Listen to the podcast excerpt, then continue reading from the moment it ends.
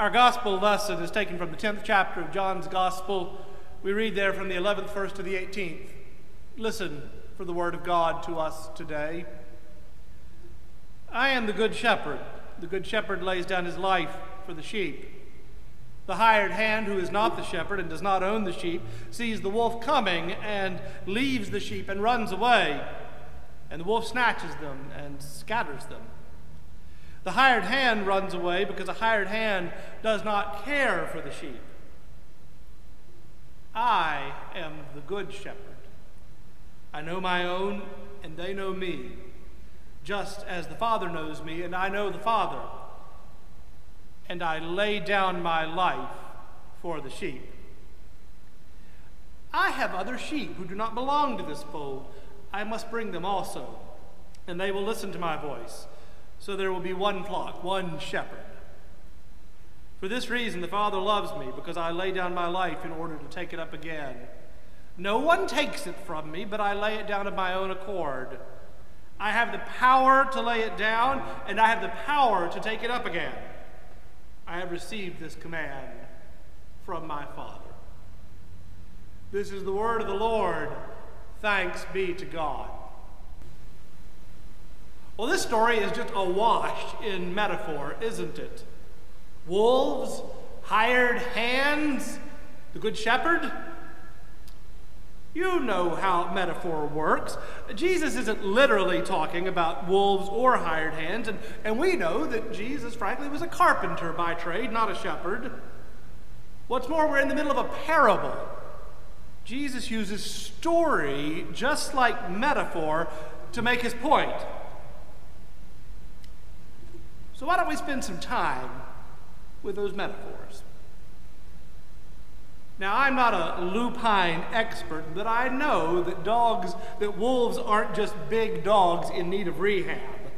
However much DNA the two species share, wolves and dogs are different animals and they should be expected to behave like what they are. Whereas a dog one tries to pet might behave unpredictably in a human encounter, wolves' behavior can easily be predicted, and it is not to snuggle with humans.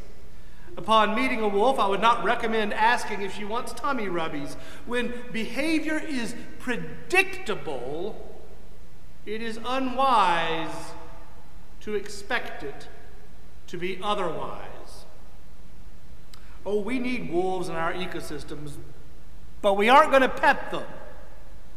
We know what to expect from a wolf. The term hired hand certainly does sound elitist in our era, but let's take it the way Jesus meant it. Now, I, I know an excellent carpenter. He has done first rate work on our house. His, his, his handicraft is beautiful. He is a hard worker, but he doesn't do it because he loves our house. It's not a favor to us. He expects to be paid, as well he should. So we know what the wolves are, and we know what they can be expected to do. We know who the hired hands are, and we understand that people generally work for pay. But that third metaphor, there's a little something more going on there, isn't it? Let's come back to that metaphor in a minute. Jesus is giving us a metaphor for a life of faith, so let's explore it. What are the wolves? Based upon actual wolves, it seems to me that metaphorical wolves could be expected to be predatory and indeed life threatening. And I realize this is not a feel good approach to preaching this text, but there is no doubt that in the life of faith, we will encounter forces that are life threatening and destructive, and indeed even predatory. And there's no question that some among us are more familiar with this reality than others are.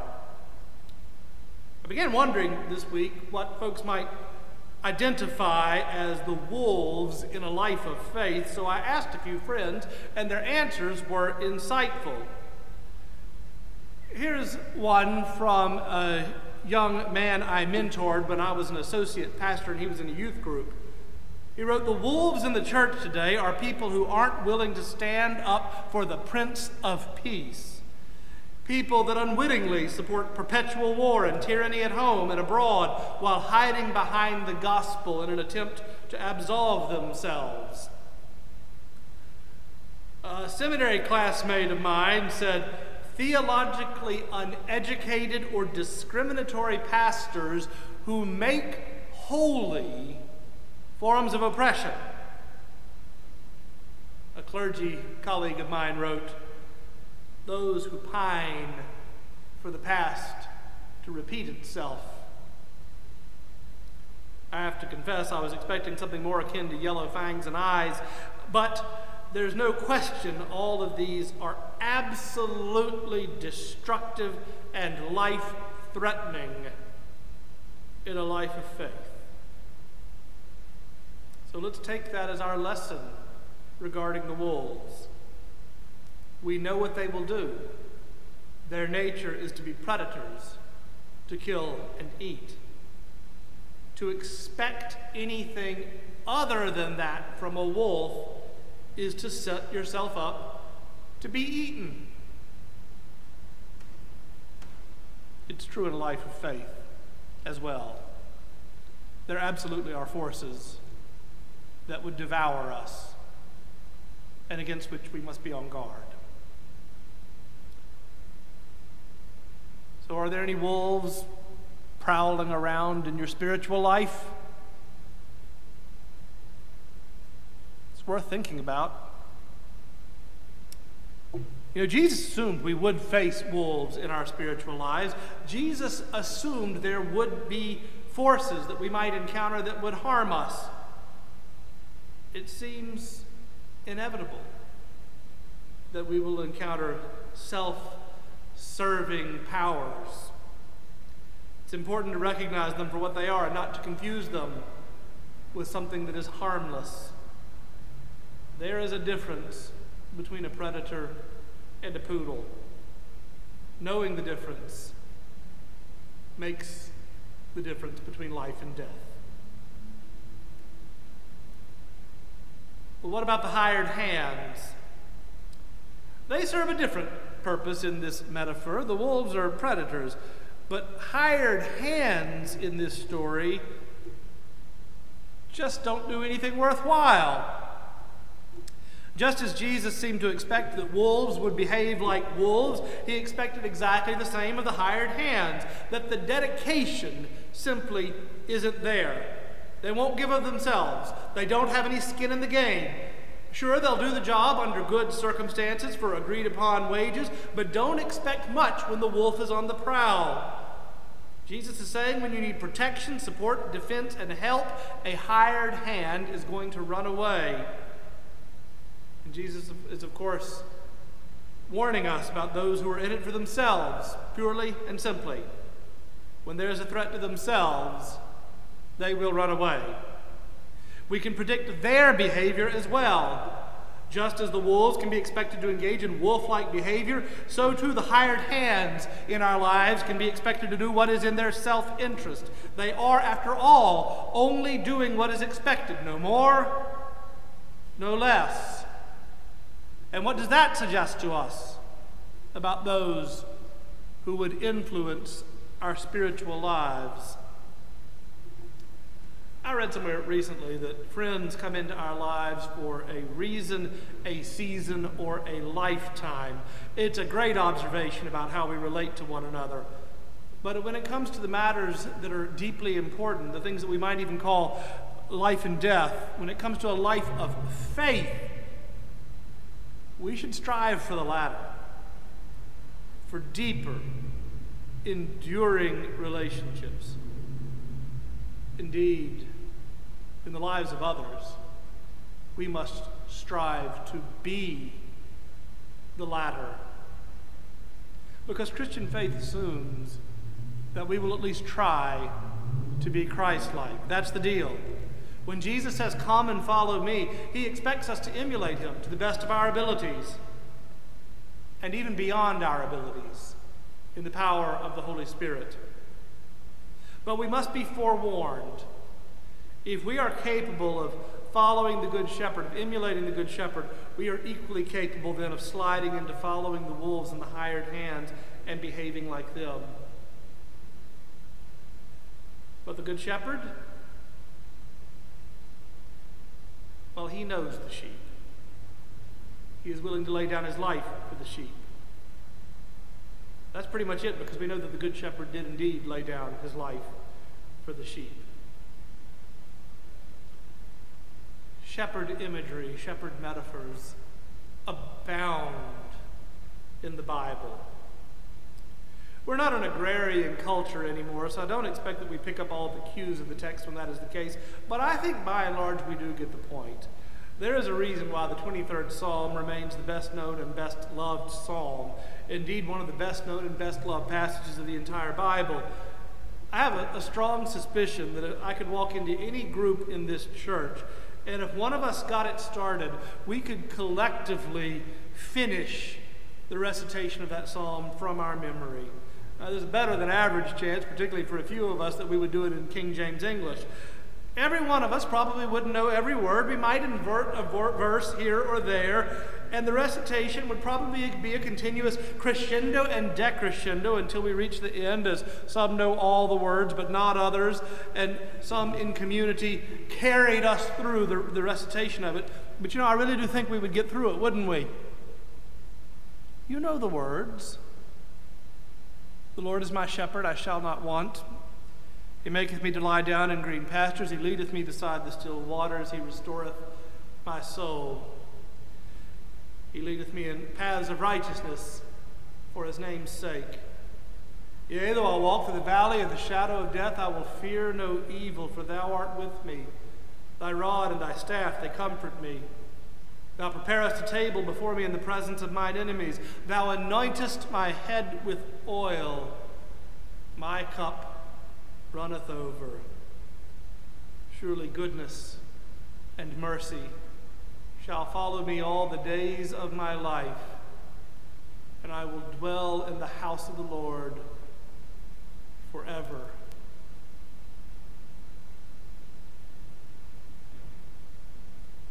That's who God is. In the midst of a world full of wolves and hirelings, Jesus came as the Good Shepherd. Some folks like to say that Jesus used the shepherd language because sheep are not the most intelligent animals in the barnyard, but they tend to wander around aimlessly. And he wanted to hammer home the point metaphorically that uh, at times we don't know sheep droppings from Shinola when it comes to our own good. And it's true, sheep do have their limitations. And at times, their limitations even look like our own. But that's not what Jesus is driving at here. You see, I believe Jesus has higher expectations for us. Jesus chooses this metaphor not to put us down, but in order that we might know who he is, and by extension, who God is. And who is God? God is the Holy One whose chosen reason for being is caring for what out of the overflowing of love God has made. Who is God? The Holy One, who knows us by name, which means there aren't any strangers to God. No one is unrecognized no one is dispensable. Who is God? The one who makes all things and restores all things. The one who walks with us when we are in death's shadow. Who is God? The one who sees our racism and our bigotry and still spreads out a table before us. Who is God? The one who rubs lotion. You know, that's really what anointing is it's, it's rubbing lotion.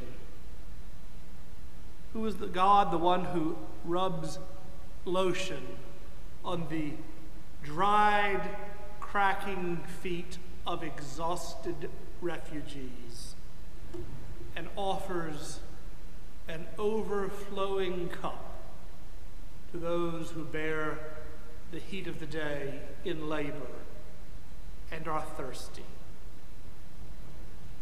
And the psalmist says, if you follow this God, goodness and mercy will follow you.